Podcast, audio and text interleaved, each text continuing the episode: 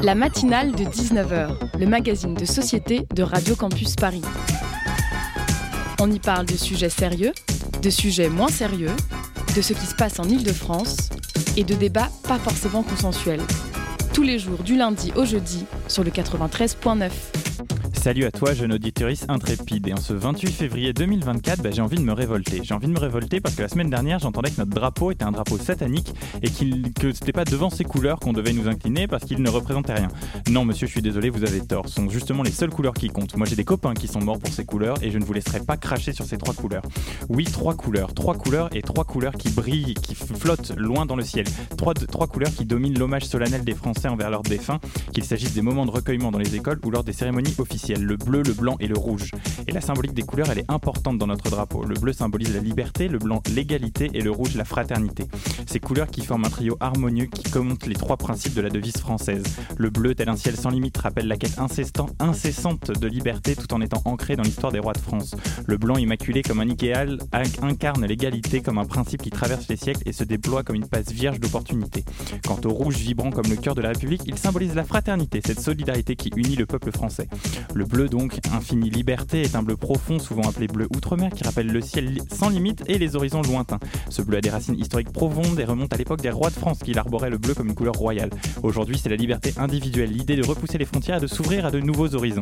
Le blanc, lui, c'est l'égalité, une toile immaculée prête à être peinte par chaque citoyen. Il évoque la pureté des idéaux républicains et la promesse d'une société égalitaire. Le blanc sur le drapeau français, c'est l'idée que tous les citoyens sont égaux, indépendamment de leur origine, leur religion ou de leur statut social. C'est un rappel que chaque individu a le droit de contribuer à la toile collective de la nation, créant ainsi un tableau diversifié et harmonieux. Et enfin, le rouge, le rouge vibrant et chaleureux, incarne la fraternité au sein de la société. Il symbolise le lien indissoluble qui unit les citoyens, une solidarité qui transcende les différences. Le rouge du drapeau français représente le cœur de la République, battant au rythme de l'entraide et de la coopération. C'est une couleur passionnée qui rappelle que la force d'une nation réside dans l'unité et le soutien mutuel entre ses citoyens. Ainsi, chaque couleur du drapeau français, bah, c'est un chapitre dans le grand histoire de la vie républicaine.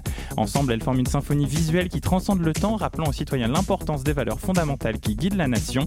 Le bleu, le blanc et le rouge s'entrelacent comme les fils d'une tapisserie créant un tableau qui raconte l'histoire de France et inspire les générations futures.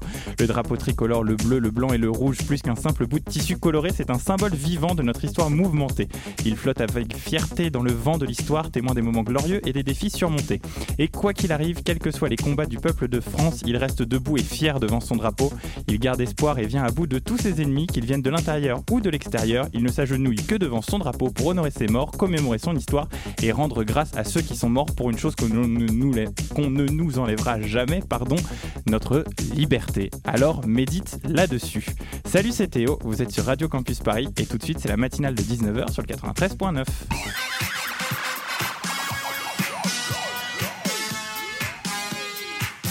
Et ce soir, on est parti pour une heure ensemble sur le 93.9 où Esteban Mirales viendra nous parler de sport, puis nous parlerons également des propos choquants qui ont eu lieu sur CNews la semaine dernière dans la chronique d'Elodie. Nous partirons également vers les Lehman Brothers dans le Zoom à l'occasion de la sortie de leur nouvel album, Playground. Mais tout de suite, nous allons partir au pays des enfants, de la guerre, de l'idéologie, puisque nous allons parler du film Daesh, les enfants fantômes, avec la réalisatrice du film éponyme. Le programme de la matinale de 19h est, exposé. Installez-vous confortablement dans votre canapé, le RER e ou votre voiture si vous êtes dans les bouchons. Vous allez changer de point de vue ce soir vous êtes sur le 93.9, c'est la matinale de 19h, vous écoutez Radio Campus Paris, c'est parti. La matinale de 19h, du lundi au jeudi, sur Radio Campus Paris. Et pour m'épauler tout au long de cette première partie d'émission, ou plutôt celle que je vais épauler, Héloïse Robert, la rédactrice en chef de la matinale de 19h de Radio Campus Paris. Bonsoir Héloïse. Bonsoir Théo. Alors, il y a dix ans, quasiment jour pour jour, la France elle apprenait l'existence d'un nouvel ennemi euh, intérieur comme extérieur qui voulait lui mener une guerre idéologique, Daesh ou l'État islamique. Euh, beaucoup d'encre et de sang ils vont couler à propos de ce nouvel ennemi qui commet deux attentats majeurs en France, Charlie Hebdo et les attentats du 13 novembre 2015. Euh, certains Français migrent vers le califat et des enfants naissent. Depuis 2019, c'est près de 500 enfants français qui ont grandi dans des conditions de détention en plein air en violation flagrante des lois de protection de l'enfance. Ces cinq dernières années, elles ont été marquées par des retournements de situation et les refus persistants des autorités françaises. Euh, pour les familles qui luttent en faveur du rapatriement des enfants, ces années ont été caractérisées par des espoirs immenses et des, des déceptions pardon, déchirantes. Au printemps 2023, plus d'une centaine d'enfants endurent toujours des conditions de vie précaires et la brutalité des camps d'incarcération en Syrie. Pour en parler avec nous, nous recevons la lauréate du prix Albert Londres, Hélène Lamtrong, pour son film Daesh, les enfants fantômes. Bonsoir Hélène Lamtrong. Bonsoir. Alors, la première question, elle est assez simple. De quoi vous parlez précisément dans votre documentaire? Euh, alors, on parle pas mal du drapeau français, en vérité, en, référence à, votre intro. Euh, on parle surtout de certains de nos concitoyens qu'on voudrait euh, ne pas avoir, dont on voudrait qu'ils n'existent pas. Des concitoyens qui ont fait le très mauvais choix de rejoindre Daesh. dès 2012, en vérité, ça fait plus de dix ans que toute cette histoire dure. Et ces gens, comme vous l'avez dit très justement, bah, ils ont eu des enfants. Et ces enfants-là, ils n'ont absolument pas choisi d'avoir des parents qui ont fait un petit peu n'importe quoi, à savoir rejoindre une organisation terroriste.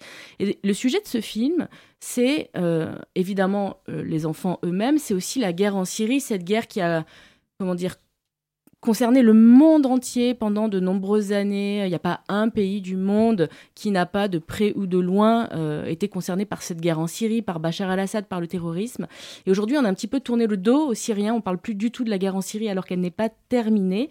Et euh, par contre, la guerre contre Daesh, euh, on, a, gagné, on va dire, la première bataille. Il n'y a plus d'État islamique. Mais tous les gens qui composaient l'État islamique, ceux qui ont survécu à la guerre qu'on a faite à Daesh, bah, ils existent toujours, ils sont toujours là, ils sont dans des prisons en Syrie.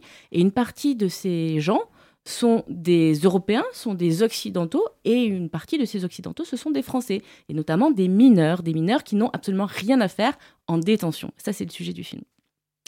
Et alors en, 2019, vous aviez déjà co-réalisé euh, le documentaire Daesh, les enfants du soupçon avec euh, Sophie Parmentier. Est-ce que c'est ce documentaire qui vous a donné euh, envie de, de, creuser davantage le sujet pour produire aujourd'hui Daesh, les enfants fantômes?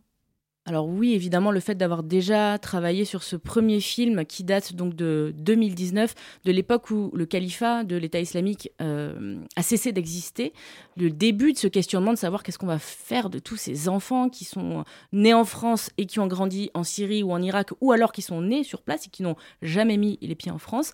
Mais euh, c'est un questionnement que j'ai depuis bien plus longtemps parce que euh, ma génération de journalistes, elle a connu cette époque où des gens de notre âge se sont radicalisés. Cette époque où des Français qui ont grandi comme nous, euh, sous le drapeau français, avec les lois de notre République, ont préféré le projet de Daesh au nôtre. Et, moi, quand j'étais jeune journaliste, ça m'a ça m'a terrifié et fasciné. Et, ces gens-là, euh, comme moi, ils ont eu des enfants. Et, je pense que c'est notre préoccupation à nous, ces enfants-là. Donc on avait commencé avec Sophie Parmentier à explorer cette thématique euh, à une époque où le débat était très tranché. Les gens ne voulaient pas que ces enfants rentrent le temps a un petit peu passé. Aujourd'hui, moi, je dis, est-ce qu'on peut décider euh, qui est français, qui ne l'est pas? Est-ce qu'il y a des bons enfants français? Est-ce qu'il y a des mauvais enfants français? Et je pense que euh, la réponse est non. Et il n'y a aucune idéologie là-dedans. Pour moi, c'est juste l'application du droit. Euh, et ce droit-là, il n'est pas respecté par la France, en l'occurrence. les enfants, ils sont innocents. Ils sont innocents des crimes de leurs parents. Et on a une responsabilité en tant qu'État envers les mineurs nos ressortissants mineurs. Et on a des ressortissants mineurs aujourd'hui dans des prisons syriennes. Et ça ne peut pas durer.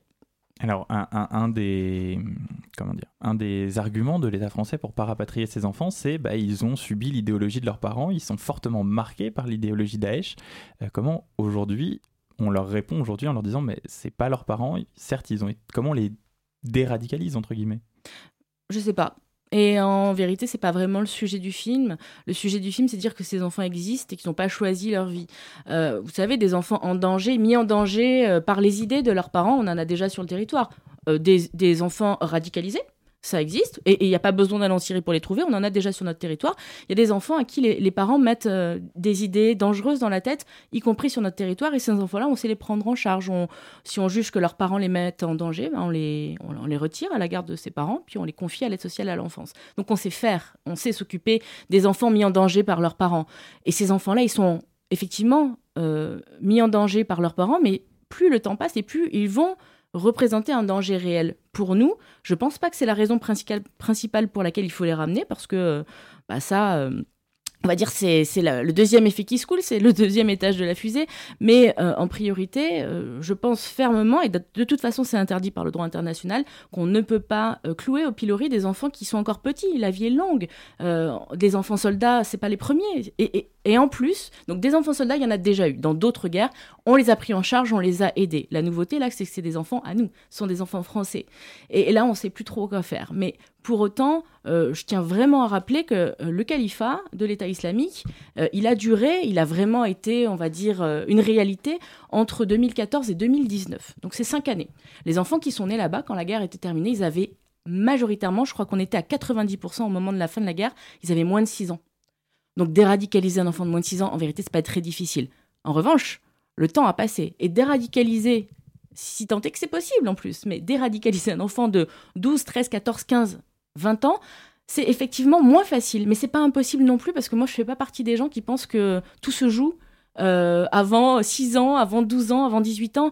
Euh, il faut laisser une chance aux gens, surtout aux gens qui subissent les choix de leurs parents. Les enfants de criminels, euh, les enfants de nazis, les enfants de meurtriers, on, ne les marque pas comme ça du saut de l'infamie à vie et on leur laisse une chance de se différencier de leurs parents et ces enfants, ils méritent cette chance-là. Et alors, on, sait qu'il y a beaucoup de personnes qui, ne veulent pas que ces enfants reviennent au pays, mais euh, en parallèle, enfin, à contrario, on va dire, dans votre documentaire, vous parlez aussi de, ces personnes qui veulent que ces enfants reviennent.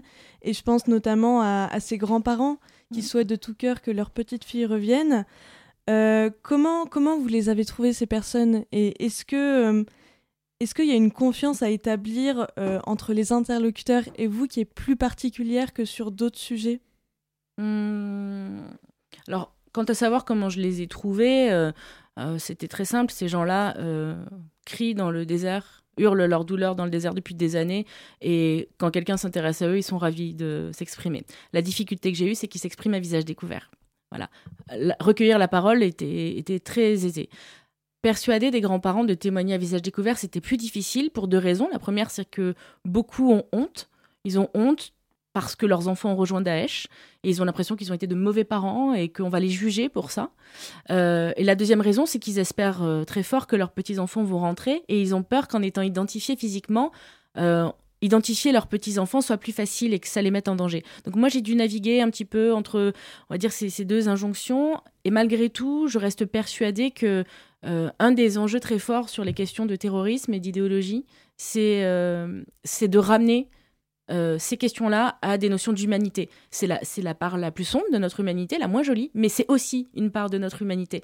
Et traiter ces questions-là très complexes, très clivantes, à travers un prisme humain, ça permet déjà d'intéresser les gens, parce que là, il y a des gens qui veulent plus entendre parler du terrorisme, de Daesh. Il y a trop de malheurs aujourd'hui, il y a des guerres partout, ils veulent plus en entendre parler. En revanche, tout le monde a des enfants, ou est l'enfant de quelqu'un, ou a des grands-parents. Et là, on peut dire, on peut, on peut tendre l'oreille et se dire, ah ouais, euh, ces gens-là, ils ont pas décidé, ils ont, moi, à leur place, je ferais peut-être la même chose. Et donc, euh, moi, mon objectif, c'est pas de faire changer de regard euh, les gens euh, sur une thématique, c'est simplement de les amener un petit peu à, réfléchir sur leurs convictions. Euh, moi-même, au moment de la guerre contre Daesh, alors même que j'avais étudié la question, quand j'ai vu les bombes s'abattre sur les villes dans lesquelles l'État islamique avait installé ses quartiers, quand on a su que Daesh avait été défait, avait perdu la guerre, moi j'étais soulagée, je pense comme tout le monde, j'étais contente presque de voir des, des bombes s'abattre, je me disais bien fait pour eux. Et en fait, je pense que c'est déjà un échec. Et je, je considère que pour moi, c'est aussi un échec, alors que je suis profondément pacifiste d'avoir ressenti ça. Et ça, c'est une grande victoire de Daesh. Daesh a réussi à nous faire réfléchir comme ça. Euh, Daesh a réussi à rendre les plus pacifistes d'entre nous euh, va en guerre. Daesh a, réussi à rendre les plus humains, je pense, d'entre nous insensibles aux malheurs de, d'enfants qui, en plus, sont les nôtres. Et je pense que c'est mon travail, le travail des journalistes, de, de rappeler des faits, euh, de rappeler des lois et de rappeler des obligations qu'on a envers nos citoyens. Et ce serait quoi la fin? C'est quoi la réaction aujourd'hui à l'international Parce que vous nous l'avez dit, il y a des enfants occidentaux, il y a des Français, mais pas que. Comment réagissent les autres pays à ces enfants qui sont dans ces camps? Alors effectivement, c'est une très bonne question. Et d'ailleurs, je souligne que quand j'étais en Syrie, à la fois, je, je croyais fermement à l'utilité du sujet que j'étais en train de traiter. C'était un sujet très franco-français.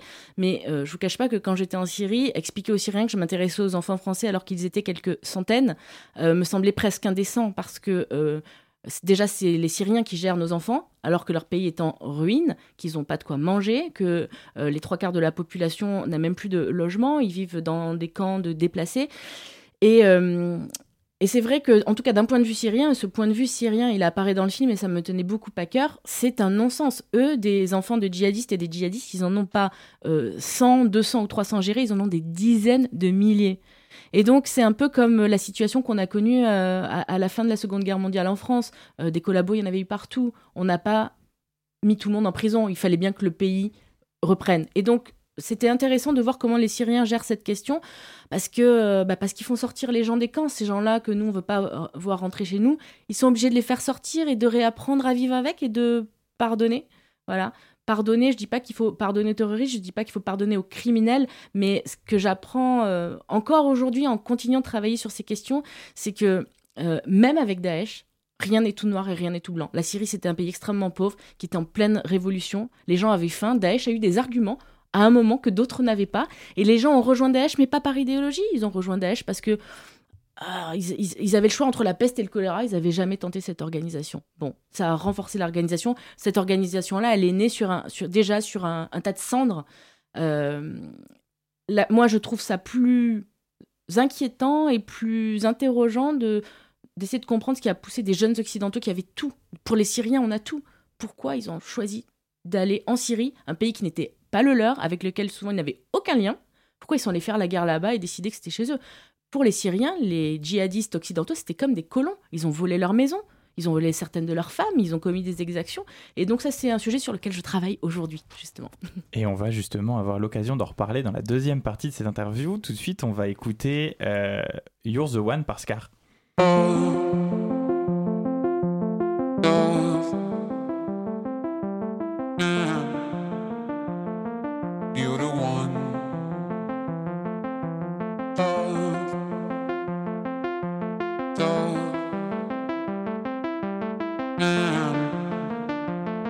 that you're the one that you adore.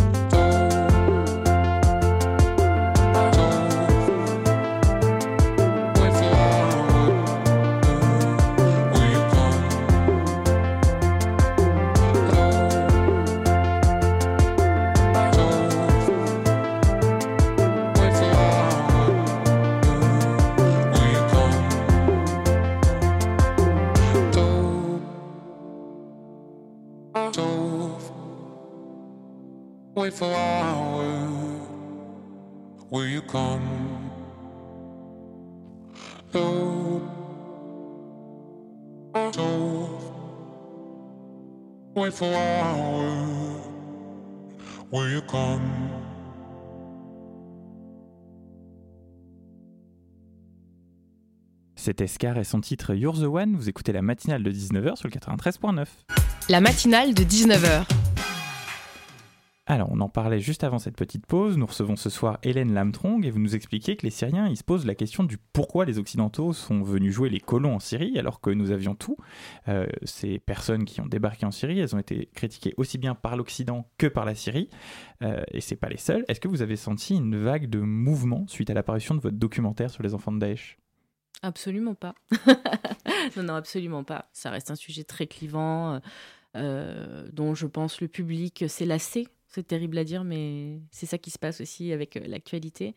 Et la guerre en Syrie, le djihad, le terrorisme est très très loin, je pense, aujourd'hui dans l'esprit des gens. D'une certaine manière, tant mieux. Tant mieux qu'on ait tourné un, peu, qu'on commence à tourner la page des attentats. Mais il ne faut pas penser que Daesh euh, est mort. L'État islamique a été vaincu, mais l'idéologie Daesh est toujours bien vivace. Et je continue de travailler sur ces questions, justement. Et alors, bah justement, c'est pour ce documentaire que vous avez été récompensé euh, le 27 novembre dernier du prix Albert Londres euh, documentaire. Félicitations. D'ailleurs, euh, sous le coup de l'émotion, vous en avez fait tomber votre trophée. J'ai vu ça sur, sur la vidéo. Qu'est-ce que ça fait de recevoir le prix Albert Londres? Euh, bah, c'est un immense honneur. C'est pour ça que j'étais un petit peu émue que non seulement j'ai fait tomber mon prix sur la scène, mais que j'ai fait une énorme bourde aussi pendant mon discours en dévoilant euh, les noms qui étaient encore secrets des autres lauréats. Euh, mais non, bah, c'était un immense honneur et franchement, je faisais absolument pas partie. en tout cas, je pensais que je faisais pas du tout partie des favoris. C'était la première fois de ma vie que je postulais à ce prix et je l'ai fait cette année-là parce que c'était la dernière année où c'était possible pour moi. Euh, parce que le prix Albert Londres, c'est un prix qui, qui n'est possible de gagner que quand on a moins de 40 ans, euh, le jour où on a terminé l'article ou le film qu'on présente. Et donc moi, j'avais déjà 40 ans, ce film venait de se terminer, je m'étais dit cette année ou jamais. Donc j'ai été extrêmement surprise et je suis évidemment très honorée. Euh, autre chose que vous expliquez dans votre discours, vous faites mention d'un sujet important.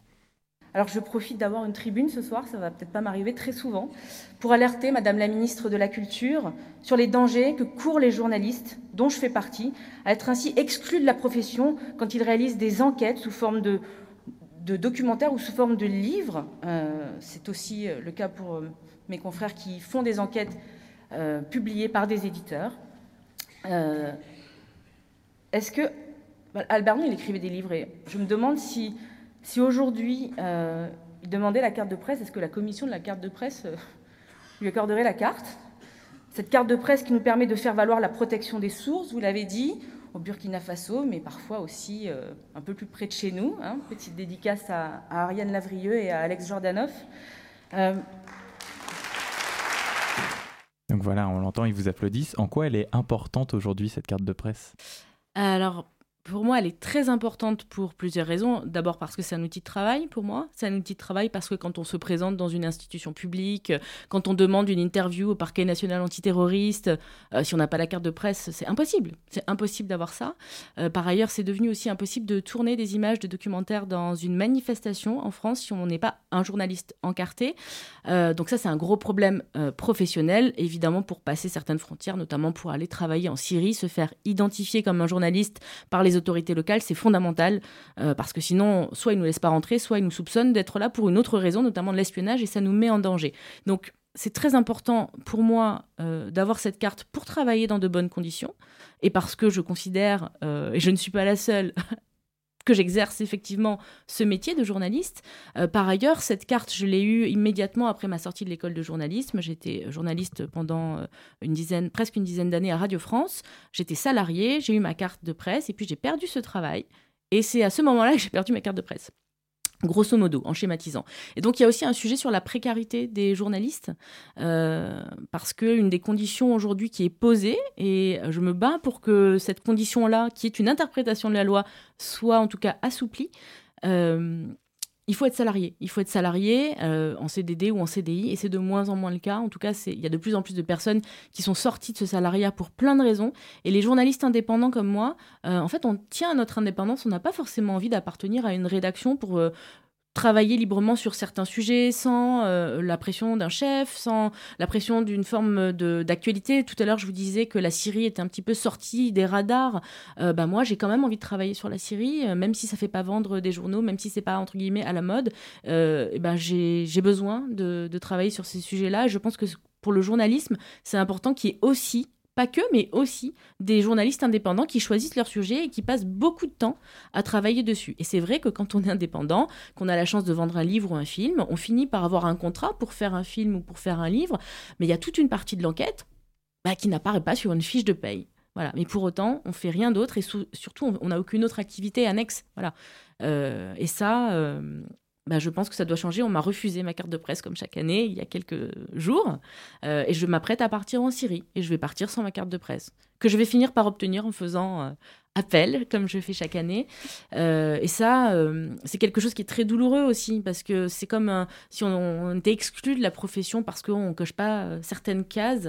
Et s'il y a bien un métier où les cases euh, sont hors de propos, c'est le métier de journaliste, je pense. Et au contraire, on devrait euh, encourager, au lieu d'encourager une forme d'uniformisation euh, de ce métier, on devrait encourager sa diversité. Bah justement, pour rester sur le même sujet, vous avez partagé sur votre compte Instagram une tribune que vous avez co-signée dans Télérama, où vous dites que l'attribution de cette carte ne reflète plus la réalité du journalisme actuel. de fait, j'ai deux questions. Euh, auquel vous venez un peu de répondre. Euh, quelle est la réalité du journalisme actuel et comment revoir les conditions d'obtention de cette carte? Qu'est-ce qu'il faut faire pour, euh, pour les modifier? Alors, ce que je dis n'engage que moi, mais sur la, le fait que ça ne ces critères-là ne reflètent plus la réalité du métier de journaliste, le métier de journaliste, s'est énormément précarisé. C'est pas le seul métier, mais il fait partie des métiers qui se sont énormément précarisés. Les réalisateurs de documentaires dont je fais partie ont perdu 30% de pouvoir d'achat en 20 ans. C'est juste énorme, il n'y a aucune autre profession qui accepterait ça. Euh, et donc, parce que le métier s'est précarisé, parfois pour rentabiliser un, sujet, pour rentabiliser une mission à l'étranger, euh, on va avoir tendance à décliner les formats, c'est-à-dire qu'on va en faire un sujet télé, un sujet radio, peut-être un article dans une revue type 21 qui n'est pas considéré comme un magazine, peut-être qu'on va écrire un livre un jour, euh, peut-être qu'on va faire un live magazine, peut-être qu'on va... Euh, voilà, il y, y, a plein de formes aujourd'hui sous lesquelles on peut informer le public, qu'on a perdu en plus, qu'il faut aller chercher avec des rames parfois pour pour qu'ils continuent d'avoir envie de, s'informer. Euh, et c'est en ça que je dis que la réalité du journalisme, elle est à la fois euh, beaucoup plus précaire que ce qu'ont connu les gens qui attribuent la carte, qui sont majoritairement des personnes un petit peu plus âgées que moi et qui sont en CDI depuis toujours, qui ont fait toute leur carrière en CDI.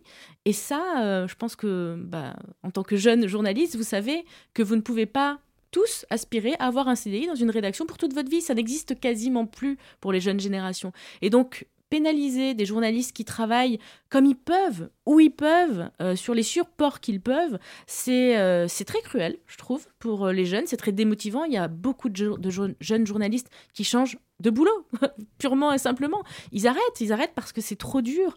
Et c'est, moi, je trouve ça douloureux de voir que ce sont des confrères qui, eux, sont bien installés, qui, eux, sont en CDI, qui nous empêchent de travailler dans de bonnes conditions en nous privant de cette carte.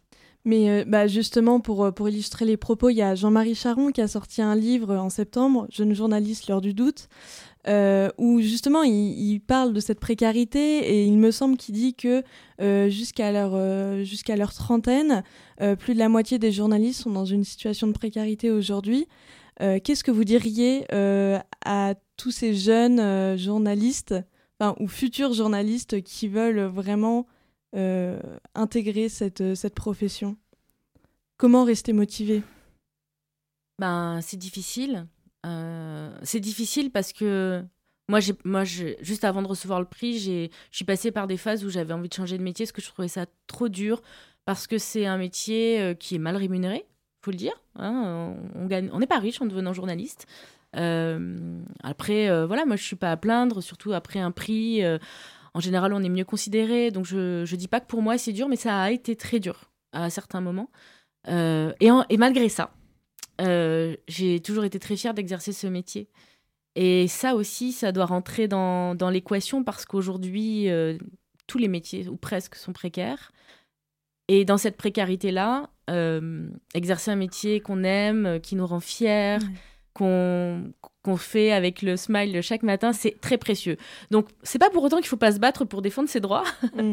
mais, euh, mais je dis aux jeunes journalistes qu'on a besoin d'eux. On a besoin d'eux parce que ça va être dur, mais en même temps, c'est c'est très riche comme vie, c'est très On a l'impression qu'on fait quelque chose qui sert à quelque chose, on fait un métier qui a du sens, et ça aussi c'est très précieux. Donc non, il ne faut pas renoncer à être journaliste, mais il faut se préparer à ce que ce soit pas facile tous les jours, notamment parce qu'on se fait attaquer de toutes parts. Euh, les gens sont jamais contents avec notre métier. Chaque camp pense qu'on nous reproche de travailler pour le camp d'en face. Et quand on a aussi les confrères qui nous disent que euh, on profite du système euh, parce qu'on n'est pas salarié, parce que certains sont intermittents, il y a beaucoup de journalistes aujourd'hui qui sont intermittents, etc. Bon, bah, faut avoir parfois une petite armure qui, qui se fend à l'occasion, qu'on répare souvent. Donc, bah, ceux qui lâchent l'affaire, c'est parce que l'armure se répare plus et que, et que c'est trop dur et qu'avec les études qu'on a fait pour faire ce métier, parfois on se dit qu'on pourrait avoir une vie plus confortable et gagner mieux notre vie. Euh, sans prendre des cailloux euh, virtuels ou euh, réels. voilà, chaque jour. Vous vous dites, enfin, quand on regarde un peu aussi votre parcours, vous nous avez sorti récemment un autre documentaire qui s'appelle Les Vivants, où vous mettez en avant des jeunes dans leur vingtaine, on y revient à la jeunesse, qui sont touchés par le cancer. Vous changez de registre, on passe de Daesh en Syrie au cancer en France, si on fait un raccourci assez rapide. Là, vous nous parlez des jeunes journalistes qu'il faut absolument remotiver. Vous restez auprès finalement d'une jeunesse qui prône le droit à la vie, à vivre comme elle l'entend. À quel point cette jeunesse, elle compte pour vous aujourd'hui? Euh, bah, elle compte très fort pour moi parce que j'ai une fille qui est jeune, j'ai une fille qui est ado, qui a 15 ans, euh, j'ai une autre fille qui a 10 ans et qui sera bientôt ado, et c'est les jeunes de demain. Donc évidemment que la jeunesse, ça compte, et, surtout quand on s'en éloigne, on se dit qu'on a peut-être des choses euh, encore à, apporter, des choses à échanger avec la, génération d'en dessous. et par ailleurs, je suis pas tout à fait d'accord avec vous pour dire que ça n'a rien à voir, ces deux sujets. Au contraire, je pense qu'ils sont très proches. Le point commun le plus fort, c'est que ce sont deux sujets tabous Daesh et ses enfants n'en parlent pas. Le Daesh euh, et le cancer, on n'en parle pas non plus. Alors même que ça concerne beaucoup de monde. Le terrorisme a concerné tous les Français et, je crois qu'il n'y a pas une famille française qui n'est pas touchée de près ou de loin par le cancer. Pourtant, il n'est pas représenté à la télévision. Donc c'est en ça, moi, que j'ai l'impression de faire mon boulot euh, sur ces deux thématiques et elles sont éloignées, évidemment, à bien des égards, mais elles sont aussi très proches parce que ce sont des tabous et ça concerne des familles et, dans les deux cas, euh, j'ai l'impression que mon travail, en tout cas moi c'est comme ça que j'ai choisi, c'est l'angle d'approche que j'ai choisi dans, dans, mes sujets. Il y a plein d'autres moyens, il y a l'enquête, etc. Moi ce que je fais pas trop mal, je crois, c'est donner la parole aux gens qu'on n'entend jamais. Et c'est ce que j'aime faire et c'est ce que j'ai fait, je pense, avec les familles de djihadistes et avec les jeunes qui combattent le cancer. Et on espère que ça continuera. Merci beaucoup Hélène Lamtron d'avoir accepté l'invitation de la matinale de Merci 19h. Merci beaucoup. Euh, tout de suite, on va marquer euh, une nouvelle pause musicale sur Radio Campus Paris. On va écouter les Lehman Brothers, Open Your Heart.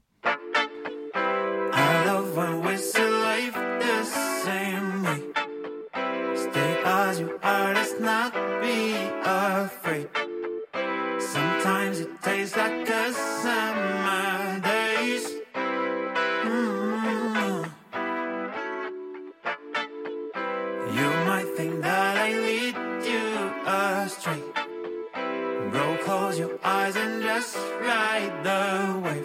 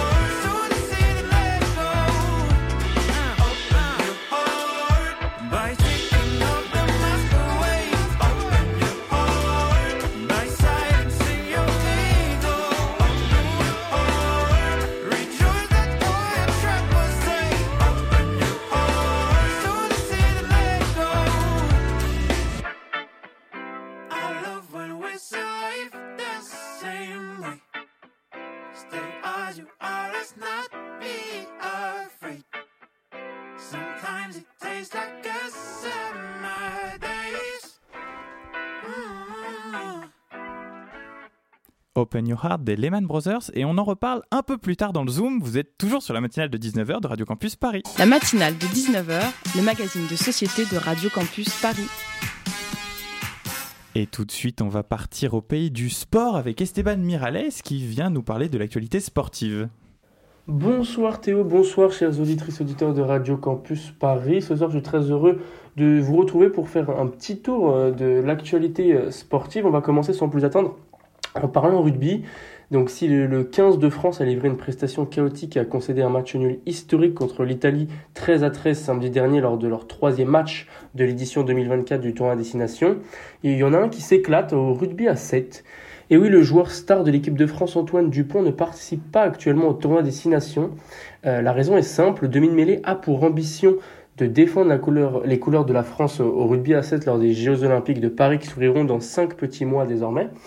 Et, le joueur du, Stade toulousain est actuellement en préparation avec euh, l'équipe de France de, rugby à 7. Il a disputé ce week-end ses premières minutes lors d'un tournoi mondial à Vancouver, au cours duquel l'équipe de France a échoué aux portes de la finale, battue 28 à 26 par la Nouvelle-Zélande. Mais les Bleus se sont ensuite offert quand même la, troisième place face aux États-Unis. Et Antoine Dupont a laissé une belle impression pour cette grande première. Et la suite du circuit euh, mondial sera ce week-end à Los Angeles. Et on suivra avec attention l'évolution euh, d'Antoine Dupont au cœur de, de, cette équipe de France. On reste outre-Atlantique avec des nouvelles également de notre Wemby national, Victor Wembanyama, numéro 1 de la draft 2023 qui continue d'éclabousser de, son talent les parquets de, NBA avec sa franchise, sa franchise des San Antonio Spurs. Euh, chaque, soir ou presque, il offre des performances individuelles bluffantes. Euh, il y a quelques jours, par exemple, il est devenu le premier joueur depuis 2019 à faire un, triple-double avec les points, les rebonds et les contres. Un, triple-double, euh, je le rappelle, c'est le fait de comptabiliser au moins 10 unités dans, dans une même catégorie statistique. Et Victor Wembanyama est un défenseur hors pair, un attaquant hors pair déjà euh, à 20 ans. Et du haut de ses 2m24, il possède une intelligence de jeu euh, qui est déjà au-dessus de la moyenne. Et sa force de dissuasion est énorme. Euh, si lui affiche des stats individuelles excellentes, son équipe est toujours dernière de la conférence Ouest avec 11 petites victoires pour 48 défaites cette saison. Alors évidemment, les playoffs ne, ne sont pas l'objectif de cette année, mais une place intéressante à la loterie de la draft 2024 est plus qu'envisageable pour les Spurs, qui risquent de se renforcer autour de leur joyau français avant de le laisser filer pour, les Jeux à, Paris au, mois de juillet.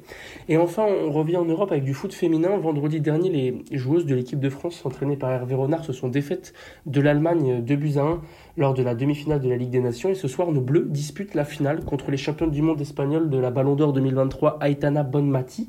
Euh, le match est en cours actuellement, il a démarré à 19h et ce serait l'occasion pour l'équipe de France de remporter le premier trophée de l'histoire de la sélection féminine de football. Donc on croise les doigts donc. Et on leur souhaite tout ce bonheur, Esteban. Restez avec nous parce que la matinale de 19h, c'est pas fini sur le 93.9. Le Zoom, dans la matinale de 19h. Et le Zoom de ce soir est présenté par Anouk Millot de la rédaction de Radio Campus Paris. Bonsoir Anouk. Bonsoir Théo. Et ce soir, je crois que tu reçois les Lehman Brothers pour leur nouvel album intitulé Playground. Bonsoir à tous les deux. Salut. Salut, bonsoir. Bonsoir à tous les deux, merci d'avoir accepté notre invitation. Euh, donc aujourd'hui, euh, dans le, Zoom de la matinale, je reçois Alvina Maïzo et Julien Anglade, qui sont tous les deux en face de moi, mais que vous connaissez peut-être, chers auditeurs, plutôt sous leur nom de groupe, les Lehman Brothers, à ne pas confondre avec la banque d'investissement américaine euh, dont la chute a précipité la crise économique en 2008. Non, c'est pas nous. alors du coup, j'imagine qu'on vous a déjà posé la question, mais vous n'êtes pas un peu superstitieux avec un nom pareil? Euh, ah, je sais pas. Je pense qu'on était trop insouciants et trop, ouais, trop jeunes insouciants pour être superstitieux à l'époque euh, du choix du nom. Donc euh, non, ça va. Ça nous, ça nous va plutôt bien finalement. Ça fait un peu la pub, du coup, c'est marrant. c'est ça, parce que c'est donc une, une référence à euh, l'avenue. C'est ça, l'avenue Lehman. Ouais. Là, on a commencé à, répéter quand on était au lycée. Voilà, l'avenue Lehman et bon, on était des potes, donc Lehman Brothers. D'accord, qui se trouve donc à, Angoulême parce que vous vous êtes rencontrés là-bas tous les trois avec donc Doris Biayenda qui n'est pas là ce soir, qui est le, batteur du groupe. vous étiez tous les trois au lycée ensemble, mais qu'est-ce qui vous a rassemblé à ce moment-là bah, quand vous vous êtes rencontrés Alors en fait, on était tous au, lycée Gaz de Balzac en option musique, qui est un des rares lycées de, de la région à avoir cette option-là. Et euh, notre prof, de, toutes les personnes qui avaient, tous les élèves qui avaient accès, qui avaient cette option, avaient accès à une salle de musique. Et en fait, euh, à cette époque-là, on, on, était en seconde, on pensait pas au professionnalisme, on pensait pas à, nos carrières, on voulait juste faire de la musique par pur plaisir. Et on avait cette salle. Et en fait, on s'est très vite retrouvé avec les, vu qu'on était dans la même classe, avec les mêmes horaires de pause, etc. Donc on prenait la salle, on branchait nos instruments, on faisait ce qui, nous passait par la tête. Et en fait, euh, est venue de là une amitié, aussi une, envie de créer ensemble. Et euh, là, ça fait 12 ans qu'on est, que, cette aventure continue et on, espère qu'elle continue encore. Parce que vous êtes donc un, groupe formé de, de, trois, je l'ai dit, euh, Doris Bienda est donc le, batteur, et tous les deux, vous êtes donc respectivement guitariste, C'est ça, guitariste et choriste et chanteur à mes heures perdues des fois, sur l'album. Et toi, Julien, tu le, es donc. Euh, le clavieriste, le, le, chanteur et l'auteur, beaucoup aussi. J'écris beaucoup de textes pour le groupe. Donc c'est toi qui composes les, les, textes et puis vos, vos, influences, elles sont très variées parce que euh, euh, vous êtes un peu à la confluence entre le jazz, le hip-hop, la soul, la house, le, la funk, l'afrobeat. Enfin, j'ai l'impression que la liste est extrêmement longue de, de vos influences. ce que je voulais vous, vous demander, c'est que j'ai lu plusieurs de vos interviews et vous expliquiez que vous aviez euh, des, des, influences, euh, enfin que vous puisiez chez des très grands de la musique. Hmm. Déjà, est-ce que vous pourriez m'en citer quelques-uns? Et puis surtout, euh, c'est ça, me, me, donner chacun un musicien, un grand musicien qui vous inspire. Et ce qui est, ce qui est rigolo, c'est que je pense que selon les instruments, ça va être des musiciens différents. Moi, en tant que chanteur, comme tout chanteur de salle de bain, j'ai commencé à écouter du RB. Donc à l'époque du Usher, etc. Usher, Nelly, Neo, on connaît. Et ce qui m'a vraiment marqué, c'est un artiste, moi, qui, qui est tardivement, qui est pas du tout de l'R&B, c'est plus de la neo soul, c'est D'Angelo. Et euh, du coup, je me suis intéressé un peu à ce monde-là, à cet univers-là. J'ai aussi euh, découvert Eric Abadou, et c'est un peu mes deux grands, mes, deux grands artistes qui m'ont un peu marqué, qui ont marqué ma patte vocale. Et après, comme je, me suis intéressé au jazz, j'ai découvert Bobby McFerrin, qui est un vocaliste exceptionnel, qui fait des choses avec sa voix qui sont, qui sont au-delà de juste écrire des chansons. Et euh, mon dernier coup de cœur, c'est une artiste australienne qui s'appelle Napalm du groupe Hiatus Coyote. Et c'est un peu, voilà, c'est un peu mes quatre groupes, euh, mes quatre artistes. Euh, ben moi, c'est, j'ai pas vraiment d'affinité avec le, la guitare, mais c'est un peu les mêmes groupes qu'a cité Julien. Finalement, D'Angelo, c'est un peu des, des, grosses références pour nous. Après, moi, j'écoute beaucoup de hip-hop et d'hip-hop américain et de toute époque. Donc, du Tribe Called Quest, comme dans les 90, des années 90, quoi. C'est Boom Bap 90. Euh, Smino aujourd'hui, c'est euh, un rappeur de, de Saint-Louis ou euh, du, du, francophone comme Makala, je sais pas si ça vous dit quelque chose, Makala, un rappeur suisse, ou j'écoute du Luigi aussi, un rappeur français ou belge. Vous m'aiderez? Non, je sais pas. je pourrais pas t'aider. Donc beaucoup, j'ai pas vraiment d'affinité par la guitare, mais ouais, beaucoup de hip-hop. D'accord, donc on voit que l'inspiration est là, mais ça, ça, s'exprime quand même dans tout ce que vous avez fait parce que mm. vous avez euh, déjà euh, une carrière assez prolifique, vous avez déjà 4 EP qui sont sortis, euh, mais vous revenez donc là en ce début d'année 2024 avec votre premier album, album qui s'appelle donc Playground. Est-ce que vous pourriez m'expliquer, il est sorti le 2 février dernier, pourquoi est-ce que vous avez choisi ce nom-là de Playground? Bah, euh, on va dire que ça faisait. Euh, bah, c'est un groupe qui a 12 ans, donc ça fait longtemps qu'on se connaît. Et du coup, euh, il y a un gros historique. Et on a fait beaucoup de choses. On a tourné longtemps ensemble, partout en Europe. On a fait beaucoup, beaucoup de morceaux, beaucoup de musique. Et à un moment donné, en fait, on s'est retrouvé à un peu un. Pas une sorte de saturation ou de page blanche, mais à un moment où on avait besoin de se renouveler et retrouver un peu l'essence du groupe. Et du coup, ben, on s'est retrouvé pas dans des studios, mais euh, dans nos home studios à la maison, à, à tester, à composer des choses, mais avec un, vraiment un truc sans pression et un peu à la maison. Et euh, il y a un peu cette référence avec le playground. Du coup, le terrain de jeu, euh, c'est un peu un terrain de jeu, quoi. Mm. Donc, un, un, retour à l'essentiel et sans vraiment se prendre trop la tête, quoi. Et hum, donc toi, euh, Julien, qui a écrit les, chansons, euh, parce que c'est donc évidemment un, travail d'équipe, mais à travers les, paroles euh, et à travers ce terrain de jeu, mm. est-ce que je peux te demander quel, univers musical par les paroles tu as essayé de, chercher, de, de créer dans cet album-là? Alors, contrairement aux anciennes EP qui sont un peu plus, un peu plus, je dirais, naïfs ou un peu plus fun ou, ou un peu dans une sorte d'innocence parce qu'on grandit, etc. Là, il y avait une volonté aussi de marquer le coup de un peu fêter un peu ses 12 ans d'existence et fêter ce premier album qui est un peu une, une consécration avec euh, avec moi de mon côté une recherche un peu plus poussée des textes, un peu plus euh, pousser un peu les sujets. Donc euh, j'ai des morceaux qui parlent d'amour mais pas d'amour un peu teenager mais plus d'amour profond Euh, ça parle de spiritualité, ça parle aussi de, du rapport travail et passion, ça parle de la fraternité, ça parle de vraiment des sujets qui sont entre guillemets plus matures, ou en tout cas avec un regard plus mature, et pas juste euh, et salut, on bouge les fesses sur le dance floor. Ce qui est super aussi, mais ce qui a été quelques années d'écriture de, ma part où je me suis dit, bah en fait, on, je vais écrire des textes pour le fun. Et en fait, là, il y avait vraiment une volonté de, bah, en fait, on peut raconter une histoire parce que c'est euh, un retour à la source et c'est un, tour- un retour à se retrouver tous les trois. Parce que le, on est trois, euh, on est trois principaux, mais en tournée, on est six. On est, on est, il y a beaucoup de gens, beaucoup de choses qui se passent. Et c'est un peu revenir, à, comme, comme disait Alvin, à cette essence de nous trois, qu'est-ce que, de quoi on veut parler en fait? Où, où, est-ce qu'on en est dans nos vies? Euh, Certains ont des copines, certains veulent se marier, je sais. Il y a plein de choses, mais du coup, c'est pas du tout le, on n'est pas du tout les mêmes humains qu'il y a 10 ans. Donc en fait, c'est important de le marquer aussi dans la musique et dans les textes. Mais un peu comme un, un récit musical euh, du temps qui ça, passe. mais... exactement. Euh, parce que là, vous, vous refaites aussi quelque chose que vous avez déjà l'habitude de faire, c'est que à l'occasion de la sortie de l'album, vous avez entamé une tournée. Euh, et bah, vous avez donc, c'est pas la première fois que vous faites ça, vous Mm. avez déjà fait une tournée, vous- enfin même plusieurs, vous avez déjà fait des tournées dans d'autres pays. Est-ce que tu aurais, Alvin, à, à me raconter un, un meilleur souvenir euh, de, de tournée? La question fatidique, la question beaucoup trop dure à répondre. Ou une date, euh, Bah, une ville qui t'a marqué euh, Bah, les endroits qui sont un peu marquants, c'est pas forcément les sou- souvenirs les plus, euh, bon, on va dire un peu le plus, euh, le plus grand et le plus touchant. Je me rappelle de euh, une, un festival en Espagne, euh, s'appelle Cazorla Blues Festival. C'était un gros gros festival. On jouait dans une espèce de d'aréna de corrida, vraiment un gros truc quoi. Il y avait quoi 6000 personnes, euh, grande scène. On jouait à 2h du matin, on clôturait le festival. Et du coup, c'était un peu, c'était impressionnant quoi. On avait déjà fait ça, mais euh, là, c'était un peu spécial. Il y avait tout le tout l'aura du lieu qui était, euh, qui était impressionnante. Et euh, moment touchant, c'était dans une espèce de, de, de petite salle improvisée dans la campagne allemande. Il y avait 40 personnes, je crois. C'était assis, il n'y avait pas de scène, on était juste devant les gens. Et c'était ultra touchant. On a fait un concert. euh, Et c'est marrant parce qu'on a un groupe qui, donne beaucoup, c'est très festif, mais ça peut être très euh, contemplatif. Enfin, il y, a un- peu toute une palette d'émotions.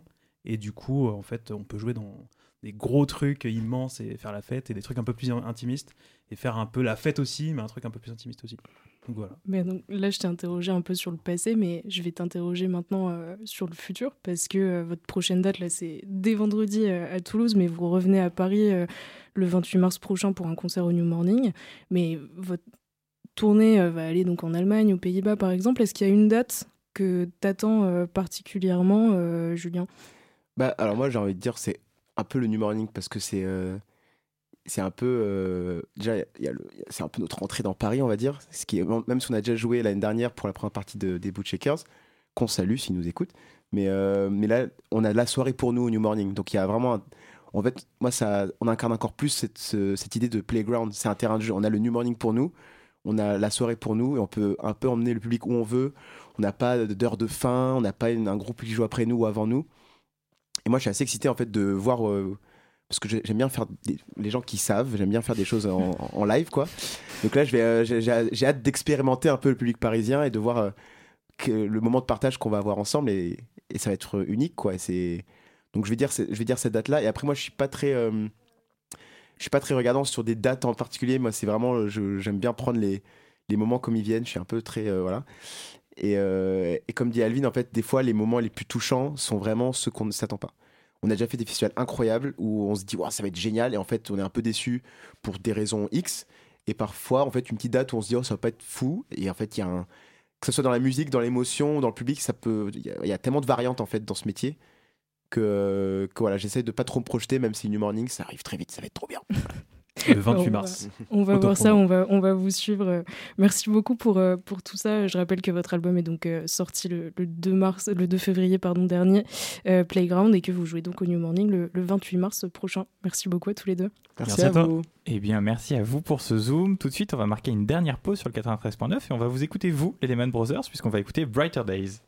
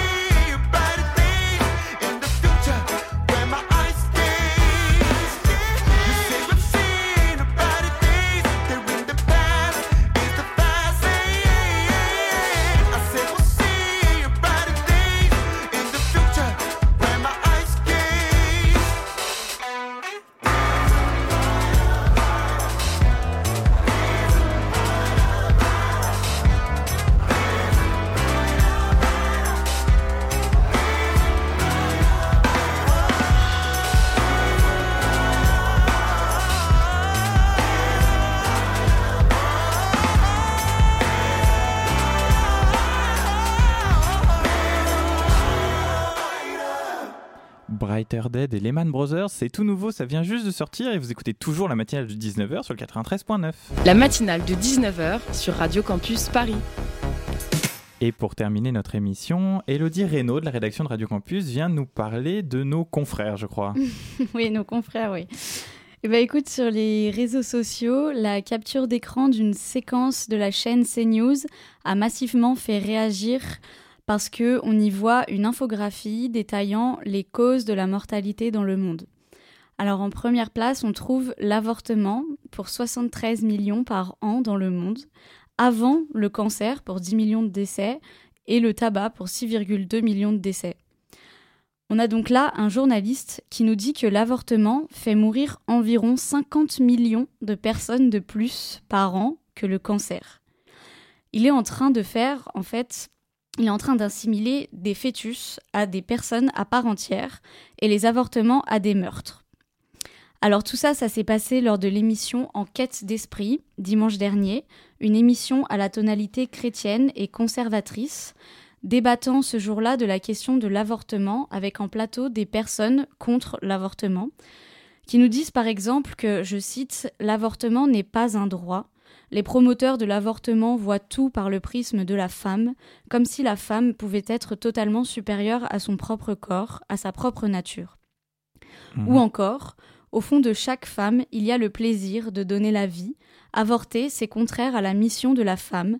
Qu'on soit croyant ou non, c'est universel, la femme est heureuse de donner la vie. Alors sur cette chaîne de télévision regardée par environ 8 millions de spectateurs et spectatrices par jour, les invités parlent de l'avortement comme d'un enjeu de civilisation, un enjeu lié à la Bible qui serait une blessure de l'âme. Alors désolée si ma voix est un peu moins chantante et rayonnante que d'habitude, mais aujourd'hui je suis fatiguée. Fatiguée de répéter que oui, l'avortement est un droit, un droit que les femmes ont obtenu en France en 1975 grâce à la loi Veil, et qu'aux États-Unis, comme en Hongrie ou en Pologne, ce droit humain fondamental a été supprimé. Fatiguée que ces idées réactionnaires sur mon corps, notre corps, arrivent au pouvoir petit à petit en France, fatiguée d'entendre de la bouche d'hommes comme de femmes que mon rôle dans cette société est celui d'enfanter et de m'occuper de mon foyer, fatiguée d'être rabaissée à ce rôle que l'on me donne, fatiguée que l'on essaye de contrôler mon corps, de contrôler mes choix, qu'on me dise quoi faire, où, comment et pourquoi, qu'on me dise que je ne peux pas choisir, que je ne suis pas assez forte pour choisir. Aujourd'hui, je suis fatiguée d'être une femme. Alors pour toutes ces personnes qui pensent que les femmes ne peuvent et ne doivent pas avorter, car c'est leur rôle d'être mère, qu'elles tuent un enfant en faisant ce choix, qu'elles ne sont pas supérieures à leur corps, que c'est leur mission de femme d'enfanter, j'aimerais rappeler qu'un avortement peut cacher un viol ou des violences, qu'il n'est jamais réalisé par plaisir ou avec joie. Un avortement reste un traumatisme, mais aussi un choix nécessaire pour certaines. J'aimerais leur rappeler que 47 000 femmes par an meurent à la suite d'avortements clandestins ou mal réalisés, et que c'est pour cette raison que ce droit doit être protégé et inscrit dans la Constitution, car ce droit est menacé pour nous toutes. Alors entre-temps, CNews s'est excusé en précisant que cette erreur n'aurait pas dû se produire et qu'il regrette la diffusion de cette émission. Mais les excuses, ça ne fait pas tout. Ça ne fait pas tout quand on subit l'oppression du patriarcat tous les jours, et ça ne fait pas tout quand on est fatigué. Mais pour finir sur une jolie note, je te rappelle que c'est bientôt le 8 mars, c'est bientôt la journée internationale des droits des femmes, c'est bientôt l'heure de sortir dans la rue et de montrer au monde à quel point on est forte et courageuse, à quel point les femmes se sont toujours battues et continueront de se battre tant que nos droits ne seront pas respectés. Eh ben, tu as bien raison, mais on est aussi d'accord pour dire qu'il n'y a pas que le 8 mars où c'est la journée de la femme. Je suis partisan que c'est plutôt tous les jours. Et voilà, chers auditeurs, c'est le moment de mettre un point final à cette matinale de 19h. J'espère sincèrement que cette émission a su captiver ton attention, t'invitant à explorer une nouvelle connaissance, peut-être un peu plus riche qu'hier, mais indubitablement moins que celles qui marqueront ton destin dès demain. Un immense merci à Hélène Tramlang d'avoir éclairé notre lanterne sur sa perspective pertinente sur les enfants de Daesh et sur la presse en général. Un chaleureux applaudissement à Héloïse Robert pour sa collaboration inestimable qui sont une trame précieuse tout au long de cette première partie N'oublions pas de saluer Esteban Mirales pour sa chronique captivante sur les actualités sportives du moment. On pense aux Françaises qui vont gagner et exprimons notre gratitude envers les Lehman Brothers et Anouk Milio d'avoir participé au Zoom consacré à leur nouvel album Playground. Pensons également à Elodie Reynaud pour sa chronique passionnante sur euh, la chronique et les propos choquants de CNews. Cette matinale serait impossible sans le concours indispensable de notre complice Joey qui a activé nos micros, favorisant ainsi nos échanges, chers auditeurs. Un hommage particulier s'adresse à Héloïse Robert et Lucas Corroy, le duo dynamique qui alimente notre émission en orchestrant de manière experte l'ensemble de nos activités. C'est eux qui se dévouent à dénicher nos invités, insufflant ainsi une énergie vivifiante et vivante à nos programmes d'actualité exclusivement pour toi, cher auditeurice. Pour conclure, une gratitude toute particulière s'adresse à toi qui enrichis de ta présence nos soirées à 19h. Grâce à toi, nous élargissons nos connaissances, progressons et investissons dans des sujets qui te passionnent. Mais reste avec nous, car tout de suite, tu as rendez-vous avec Extérieur Nuit, l'émission cinéma de Radio Campus Paris. Alors, c'est quoi le programme ce soir? On parle de Dune ou pas? Eh ben un peu sans surprise, on commence par Dune, la grosse déferlante de cette semaine, le deuxième partie dont on va vous parler euh, en long, en large et en travers euh, ce soir. On a euh, aussi quelques contre-programmations quand même avec le Walk Up, le dernier Hong Sang-soo, La mère de tous les mensonges, un documentaire euh, marocain, le, euh, biopic sur Bob Marley, Bob Marley One Love, la série De Grâce qui est sur Arte, et enfin la série documentaire Netflix sur Raël. Un bien joli programme, restez sur Radio Campus Paris. Eh bien voilà, cher auditorice, reste avec nous. La matinale, elle, elle revient dès demain sur le 93.9. Et avant de nous quitter, souviens-toi de ceci. Peut-être te dis-tu que le nationalisme c'est mal, peut-être te dis-tu que cela rappelle les sombres heures de la France, peut-être encore te dis-tu que penser français avant de penser européen, c'est la pire des mentalités. Rappelle-toi simplement que l'Europe a voulu unir les peuples pour nous éviter la guerre, pas les gommer. Alors la prochaine fois que l'on insulte le drapeau français au motif que seul l'européen compte, révolte-toi. Des gens sont morts pour que notre drapeau flotte fièrement au-dessus de nos bâtiments. Mes potes sont morts pour que ce bâtiment flotte fièrement au-dessus de nos bâtiments et pour que toi tu sois libre ce soir. Je te dis à plus tard et surtout enjoy.